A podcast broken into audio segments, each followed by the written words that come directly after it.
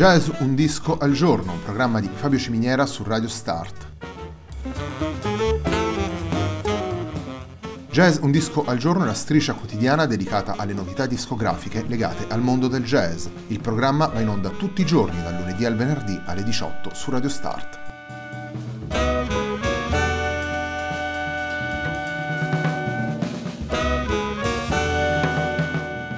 Per ascoltare Jazz un disco al giorno e tutti i programmi di Radio Start ci sono diverse opzioni. Si può andare sul sito radiostart.it, si può utilizzare il player disponibile sulla pagina Facebook di Radio Start, oppure si può utilizzare l'app gratuita TuneIn che gira sia sui dispositivi Android che Apple.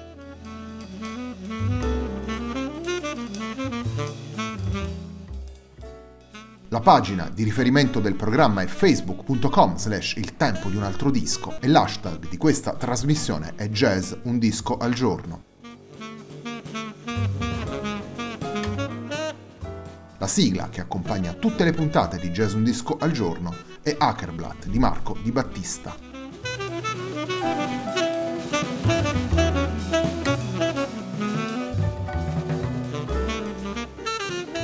La puntata di oggi della nostra striscia quotidiana è dedicata a Clax, lavoro di Claudio Miotti pubblicato per A1 Records nel 2018. Il primo brano che ascoltiamo si intitola Tête à tête avec la bête.